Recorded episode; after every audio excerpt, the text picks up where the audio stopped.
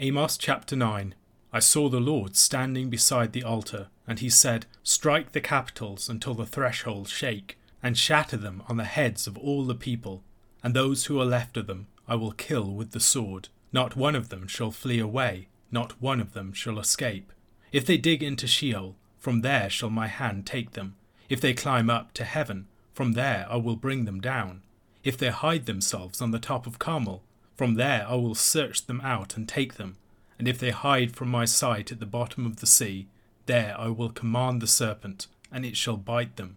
And if they go into captivity before their enemies, there I will command the sword, and it shall kill them, and I will fix my eyes upon them for evil and not for good. The Lord God of hosts, he who touches the earth and it melts, and all who dwell in it mourn, and all of it rises like the Nile and sinks again, like the Nile of Egypt, who builds his upper chambers in the heavens, and founds his vault upon the earth, who calls for the waters of the sea, and pours them out upon the surface of the earth. The Lord is his name. Are you not like the Cushites to me, O people of Israel, declares the Lord? Did I not bring up Israel from the land of Egypt, and the Philistines from Caphtor, and the Syrians from Kir? Behold, the eyes of the Lord God are upon the sinful kingdom, and I will destroy it from the surface of the ground, except that I will not utterly destroy the house of Jacob, declares the Lord. For behold, I will command, and shake the house of Israel among all the nations, as one shakes with a sieve, but no pebble shall fall to the earth. All the sinners of my people shall die by the sword, who say, 'Disaster shall not overtake or meet us.' In that day I will raise up the booth of David that has fallen, and repair its breaches, and raise up its ruins, and rebuild it, as in the days of old, that they may possess the remnant of Edom, and all the nations who are called by my name, declares the Lord who does this. Behold, the days are coming, declares the Lord, when the ploughman shall overtake the reaper, and the treader of grapes, him who sows the seed. The mountains shall drip sweet wine, and all the hills shall flow with it. I will restore the fortunes of my people Israel, and they shall rebuild the ruined cities and inhabit them. They shall plant vineyards and drink their wine, and they shall make gardens and eat their fruit. I will plant them on their land, and they shall never again be uprooted out of the land that I have given them, says the Lord your God." Amos chapter nine is the final chapter of the prophecy, and the final of the five visions with which the book concludes. As Daniel Carroll notes, it's quite different from the others in containing no reference to an exchange between the prophet and the Lord. Rather, the prophet Amos sees the Lord in a vision, and hears the Lord's word concerning his people. The Lord is standing beside the altar, at the heart of the people's worship. Presumably this is the altar at Bethel. The altar at Bethel, we must remember, was condemned to destruction in chapter three, verses thirteen to fourteen. "Hear and testify against the house of Jacob, declares the Lord God, the God of hosts, that on the day I punish Israel for his transgressions, I will punish the altars of Bethel, and the horns of the altar shall be cut off and fall to the ground." The Lord here commands the capitals, the top of the great pillars of the temple, to be struck, until the thresholds at the bottom shake. The temple is being unsettled from its top to its bottom. The temple, we must consider, was a microcosm of the entire world order and of the people, but also a macrocosm of the human being. By shaking the temple, the Lord is throwing the whole symbolic order into instability. The hero might naturally think of the earthquake that was about to come upon the nation in a couple of years' time. However, the earthquake is a concrete symbol of a greater judgment that is about to arrive.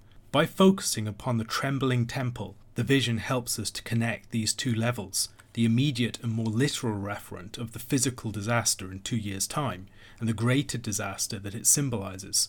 Carroll argues that the phrase translated, "shatter them on the heads of all the people," should rather be rendered, "cut off the heads of all of them," referring not to the capitals of the temple, but to the people.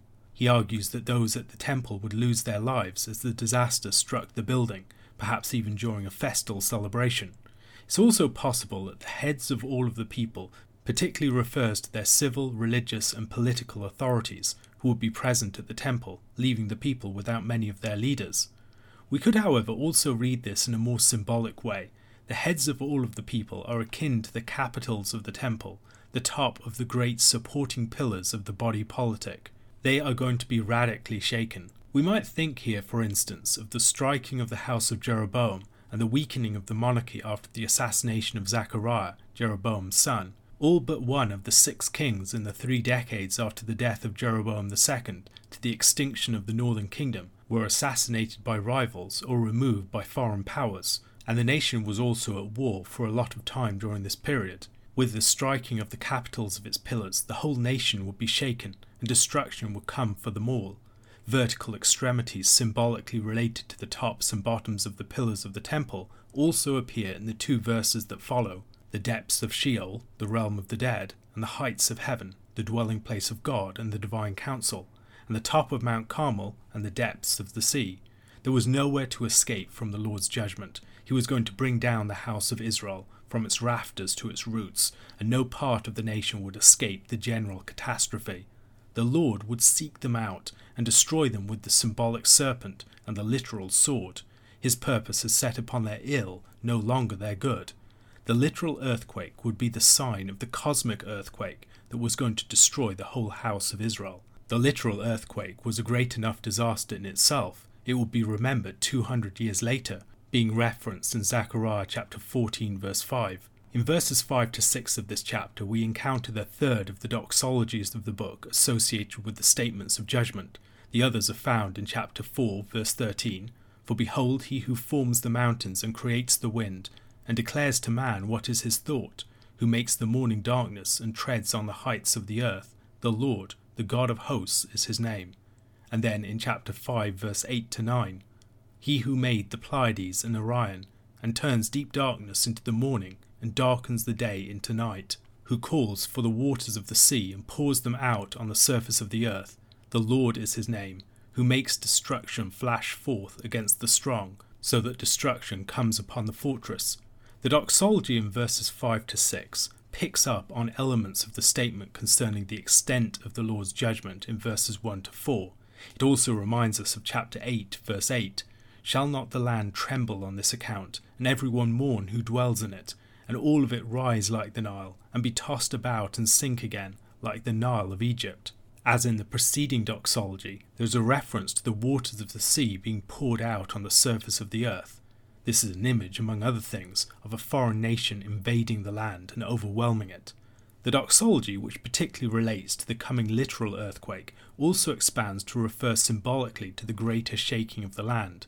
It implies a connection between the land and Egypt, whose character the land has taken on. The creation themes of these verses, who builds his upper chambers in the heavens and founds his vault upon the earth, stand alongside themes of decreation. The Lord, as it were, is going to reverse day three of creation, the raising of the land out of the waters. The waters of the sea will once again cover the surface of the earth, sinking it into the great deep. Of course, symbolically speaking, the dry land was Israel, which was brought up out of the sea in the Red Sea crossing and the deliverance from Egypt, drawn up and out of the waters of the nation. Now those waters are going to engulf it once more. It's being decreated and returned to the domain of the Nile and the dominion of the deep. Israel was in constant danger of presumption. They prided themselves in their privileged covenant status and did not sufficiently consider the consequences of their unfaithfulness. The Lord here punctures their complacency and their false sense of a unique immunity to catastrophic judgment on account of their elect status. Verse seven is a remarkable verse. It flies directly in the face of cherished and virtually unchallenged beliefs concerning Israel's privilege as the elect people. Everyone would have instinctively answered no to its questions, but they imply affirmative answers. Israel is indeed like the Cushites, the Philistines, and the Syrians. Cush is in the region of modern Sudan, and would have been one of the extremities of the known world for the Israelites of that day. The book began with oracles addressed to the various nations, and here the Lord suggests that he had been graciously involved in the histories of other nations beyond Israel. Israel might be the Lord's firstborn, but that does not mean that he is the Lord's only son. Rather, the firstborn is to mediate between the father and the other sons, and the father is actively concerned for them too. He had brought them up out of their former lands, much as he had brought Israel out of Egypt. We might have hints of a similar analogy between Israel's experience and that of other nations in Deuteronomy chapter two. In verses five, nine, and nineteen of that chapter, the Lord declares that Israel is not to harass or contend with Edom, Moab, or Ammon, as the Lord had given them their respective lands, in a manner that suggests a similarity between their reception of their lands and Israel's reception of the gift of the land of Canaan. While Israel does have a special relationship with the Lord as his firstborn son, the relationship is not as popularly imagined. It does not offer grounds for presumption. Indeed, the kingdom of Israel would be destroyed. The Lord would shake them among all of the nations, another judgment that the earthquake would literally anticipate. However, there would be mercy in the judgment, although there are different ways to take the image of the sieve and the identity of the pebbles left in it. It seems clear that it is an image of judgment that would involve some sort of separation, and different degrees or modes of judgment for different elements of the population. Carroll suggests that we should think of the pebbles as the comfortable and self-confident perpetrators of injustice, who would experience targeted judgment in the land, while the rest of the nation would be scattered through the sieve among all the other nations. The chapter and the book concludes with two connected prophetic statements of hope and reversal. That of verse eleven and twelve begins with "in that day," and that of verse thirteen to fifteen with "behold, the days are coming." The judgment will come upon Israel and the people, but it will not be the final word. There is hope of restoration and new life on the other side. The Lord declares that he will raise up the booth of David that has fallen. There are numerous opinions among commentators about what this might refer to. Many see it as a reference to the Davidic dynasty more generally. The booth of David could be a reference to the kingdom of David, which was torn apart after the death of Solomon. As Jerusalem is referred to as a booth in a vineyard, in Isaiah chapter one verse eight, some have seen this as a reference to Zion, others as a reference to the temple. Peter Leithart has made the argument that this is a reference to the shrine for the ark in Jerusalem that David set up. After the Battle of Aphek at the beginning of First Samuel, the worship of Israel was torn in two. There was the site of the tabernacle, and then there was the site of the ark. In Second Samuel, David brought the ark into Jerusalem and set up a shrine for it. David's booth, or his shrine for the ark, was a place of prayer and song. The ark shrine was also more open to the Gentiles. We might think of the fact that the ark was in the house of Obed-Edom the Gittite prior to its being brought into Jerusalem. Peter Leithart has argued that the vision here refers to the restoration of that ark shrine, a place more of song than of sacrifice, and which included Gentiles among its worshippers. In verse twelve, remnants of other nations are brought into the enjoyment of these blessings. The use of the word possess might initially connote for us a sense of violent or coercive conquest, but that is challenged both by the context, where in verse seven the Lord declares his interest in these other nations, and also by the description of the nations as those who are called by the Lord's name. Israel is not the only nation that is called by the Lord's name. The remnants of other nations will be called by his name also, and they will be joined into a common possession of the blessing of the Lord's presence in their midst. Along with this vision of the raising up of the people again, and the bringing in of other nations, in verses thirteen to fifteen, there is a vision of the restoration of the land and its fruitfulness. Verse thirteen recalls Joel chapter three verse eighteen, which is earlier in the book of the Twelve, but later historically as a text. "And in that day the mountain shall drip sweet wine, and the hills shall flow with milk, and all the stream beds of Judah shall flow with water, and a fountain shall come forth from the house of the Lord, and water the valley of Shittim." The vision is one of restoration, rebuilding, and reversal. The Lord will establish his people in the land, and they will not be uprooted from it again. A question to consider. In Acts chapter fifteen, James, in summing up the decision of the Council of Jerusalem, refers to Amos chapter nine verses eleven to twelve, presenting those words as being fulfilled in the work of Christ and his church. Reading these two passages alongside each other, how can each one shed light upon the other? Matthew chapter one verses one to seventeen. The book of the genealogy of Jesus Christ, the son of David, the son of Abraham. Abraham was the father of Isaac, and Isaac the father of Jacob, and Jacob the father of Judah and his brothers, and Judah the father of Perez and Zerah by Tamar, and Perez the father of Hezron, and Hezron the father of Ram, and Ram the father of Amminadab, and Amminadab the father of Nahshon, and Nahshon the father of Salmon, and Salmon the father of Boaz by Rahab, and Boaz the father of Obed by Ruth, and Obed the father of Jesse, and Jesse the father of David the king. And David was the father of Solomon by the wife of Uriah, and Solomon the father of Rehoboam, and Rehoboam the father of Abijah, and Abijah the father of Asaph, and Asaph the father of Jehoshaphat, and Jehoshaphat the father of Joram, and Joram the father of Uzziah, Uzziah the father of Jotham, and Jotham the father of Ahaz, and Ahaz the father of Hezekiah, and Hezekiah the father of Manasseh, and Manasseh the father of Amos, and Amos the father of Josiah, and Josiah the father of Jeconiah and his brothers, at the time of the deportation to Babylon. And after the deportation to Babylon, Jeconiah was the father of Shealtiel, and Shealtiel the father of Zerubbabel, and Zerubbabel the father of Abiud, and Abiud the father of Eliakim, and Eliakim the father of Azor, and Azor the father of Zadok, and Zadok the father of Achim, and Achim the father of Eliad, and Eliad the father of Eleazar, and Eleazar the father of Mathan, and Mathan the father of Jacob, and Jacob the father of Joseph, the husband of Mary, of whom Jesus was born, who is called Christ. So all the generations from Abraham to David were fourteen generations, and from David to the deportation to Babylon, fourteen generations, and from the deportation to Babylon to the Christ, fourteen generations. Matthew one, the first chapter of the first book of the New Testament, begins in a surprising way. We might think that moving into the books of the New Testament, we get away from the most boring parts of the Old Testament, which are the genealogies. But lo and behold, the first book of the New Testament begins with a genealogy. Genealogies may seem like bare and boring lists of names to us, but within Scripture they serve a multitude of different purposes. They establish the pedigree of certain office holders. They present historical transitions between blocks of narrative. They serve to mark out families and the way that they have expanded and particular lines are developed. They manifest some of the patterns in history and the larger arcs of God's work over the course of many centuries. They can present that history in a nutshell, bringing to mind the broader structure of the story without going into every single detail. And they also can serve the purpose of bringing to mind certain features of the past, certain characters from the past that are salient in understanding present characters. All of these things, to some extent or other, are taking place in Matthew chapter one.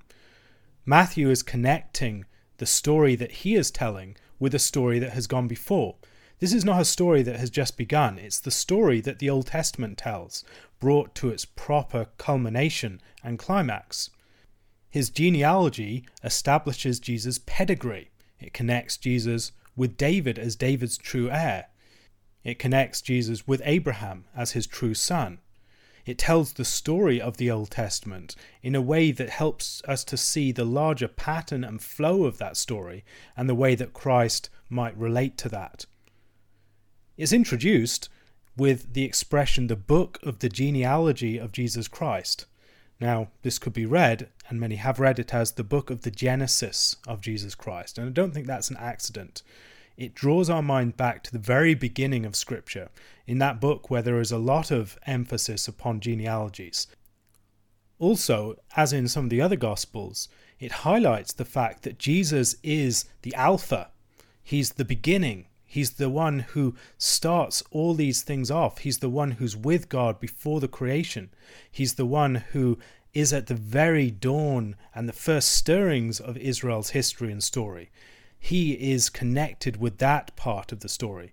And so as we look all the way back to Genesis, we should be able to see Christ there. And telling the story in a way that starts at that point, it helps us to recognize just how firmly rooted Christ is within the story of Israel and the story of the creation as a whole. Matthew does not just begin with the book of Genesis.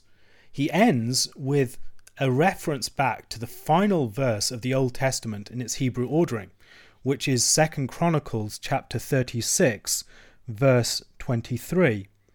Thus says Cyrus, king of Persia, "The Lord, the God of heaven, has given me all the kingdoms of the earth, and he has charged me to build him a house at Jerusalem, which is in Judah. Whoever is among you of all his people, may the Lord his God be with him. Let him go up." It's the Great Commission of the Old Testament. And what Matthew is doing here is telling his story in a way that is sandwiched by the first verse of the Old Testament. In the beginning, God created the heavens and the earth. And the last verse of the Old Testament, the verse that speaks of Cyrus's decree, Christ sums up that entire story in himself. Christ is playing out the story of Scripture himself. Christ is the new Israel. Christ is the one who takes all history into himself. It's a bookended narrative from Genesis to Chronicles, from the beginning to the end. And Christ is the one who holds everything together. It's also like a new book of Chronicles. The book of Chronicles begins with the very beginning, with Adam and God's creation of Adam. And then it moves into a focus upon the genealogy of Abraham and of David. And that's what Matthew is doing here. He's connecting Christ with that very beginning of the book of Chronicles, and he seems to depend upon the book of Chronicles for certain parts of his genealogy, and moving in his story to the very end of the book of Chronicles as Christ fulfills a new great commission, a commission that's greater than that even of Cyrus. In beginning his gospel in such a way then, he presents the story as being continued in Christ, as being summed up in Christ, and suggests that the story of the gospel must be anchored in what has gone before. By beginning his gospel in this way, he gives us a sense of just how auspicious these events are, how significant these stirrings in Bethlehem and Nazareth actually are. In contrast to Luke and Greco-Roman genealogies, but like the Old Testament, Matthew works forward, starting with the most ancient figure and then moving forward to the most contemporary. It ends with the most important name, though. Part of this demonstrates the proper lineage of Christ, connects Christ with previous characters, and we might also see it as something that could have been substantiated by genealogical records of important figures kept in the temple, where they could be checked prior to the destruction of the temple in A D seventy. It begins with Abraham, who's mentioned seven times in the book of Matthew, and there's a neat transition between the heading of the book and the genealogy. It's the book of the genesis of Jesus Christ, the son of David, the son of Abraham, and then Abraham was the father of Isaac. So it leads very neatly into that list. It isn't just a list of names, though. There are people mentioned within it who are not strictly part of the genealogy itself. People like Zerah, or people like Uriah, or the brothers of Judah or Jeconiah. Likewise, women did not need to be recorded in the list, but they are recorded. And they're not necessarily the ones that you would expect. If you were going to make a list of the women that are important within the Old Testament, you may think of the great matriarchs, Sarah, Rebecca, Leah, Rachel, et cetera. And yet that's not what we see here. We see characters like Tamar, we see Rahab, we see Bathsheba, we see Ruth. These are figures who are outsiders who come in. Bathsheba is associated with Uriah the Hittite, and Rahab is a person of Jericho, Ruth is a Moabitess, and Tamar is presumably a Canaanite. All of these figures are Gentiles who are brought in, and within the Gospel of Matthew, this is something that Matthew wants us to see, that the people of God have always included Gentiles to some extent, but this is just preparing for the greater inclusion of the Gentiles that will occur through the ministry of Christ. It's also preparing the way for Mary. Mary is someone who gives birth to Christ in an unusual manner, and all these unusual women who have come into the story in surprising ways maybe prepare us for her and what she does. The names mentioned are sometimes different from the names that we found elsewhere. So the Septuagint of First Chronicles chapter two verse nine has Aram rather than Ram, and here we have Aram rather than Ram, although the E S V changes it to Ram. Amos instead of Amon, and Asaph instead of Asa. In Jeremiah chapter twenty-two verse thirty, there is a curse upon Jehoiachin, or Jeconiah or Caniah, by Jeremiah. Neither Jehoiakim's nor Jehoiachin's descendants would sit upon the throne. Thus says the Lord, write this man down as childless, a man who shall not succeed in his days, for none of his offspring shall succeed in sitting on the throne of David and ruling again in Judah. So it seems strange that he's mentioned on the list here. James Bajon has suggested that Shealtiel is adopted by Jehoiakim, or that new life is breathed into the cursed line by taking in this child from without. And so he's protected from the judgment by means of adoption. There are three sets of fourteen, and fourteen is an important number. It's the gematria of David's name. David frames the genealogy. Not surprisingly, because Christ is the son of David. He is the greater David. fourteen, of course, is seven times two. There are fourteen years from Ishmael to Isaac. There are fourteen years serving for Rachel and Leah. There are fourteen years of plenty followed by famine. But it is also a pattern associated with the moon. There's a pattern of waxing and waning. So the genealogy waxes from Abraham to David, then it wanes from David to the deportation to Babylon, and then it waxes again as Jeconiah is given new life through Shealtiel, and then it leads finally to Christ, who comes at the climax of this second great waxing of Israel's history. forty-two is also six sevens. Christ is the one who brings in the seventh seven, the seventh seven being associated with Jubilee and the arrival of that time. It's also a time times and half a time, as in twelve months plus twenty-four months, two years, two times, and half a time, six months. It makes forty-two months. Perhaps we're supposed to see Israel's history to this point as a sort of testing that leads to the deliverance of Christ's arrival. Jesus comes at the fullness of time. He's the one who completes this genealogy, who brings it to its destiny, who completes the movement started in Abraham to David, that first great waxing of Israel's history, and brings it into a second great waxing. He is the son of Abraham. He's the son of David. He's also the son, more directly, of Joseph, the son of Jacob. Now, we've already met a Joseph, the son of Jacob, in the book of Genesis, and we'll see similarities between these two characters as we go on. But for now, we should note the fact that Jesus is given to a father, not just to a mother. He is born to a betrothed couple, so that he would be raised by that couple, so that he would have as his father Joseph, and all that Joseph's genealogy gives him. This is part of what gives him the foundation of his title as the Messiah, that through Joseph he's descended from Abraham and David. Now, he's not biologically the son of Joseph, but as in the case of Jeconiah, there is an adoption here, as it were. But he is given to Joseph, that Joseph might raise him as his own.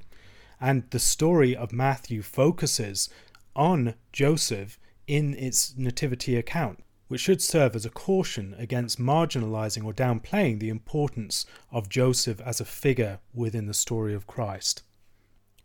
A question to consider.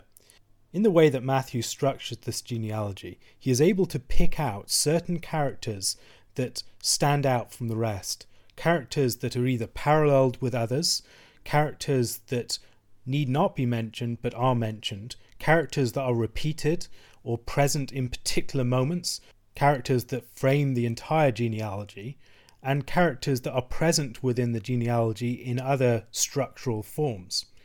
What characters do you see Matthew particularly highlighting? How is he highlighting them? And how does their connection with Jesus and his genealogy help us to understand who Jesus is when he comes on the scene?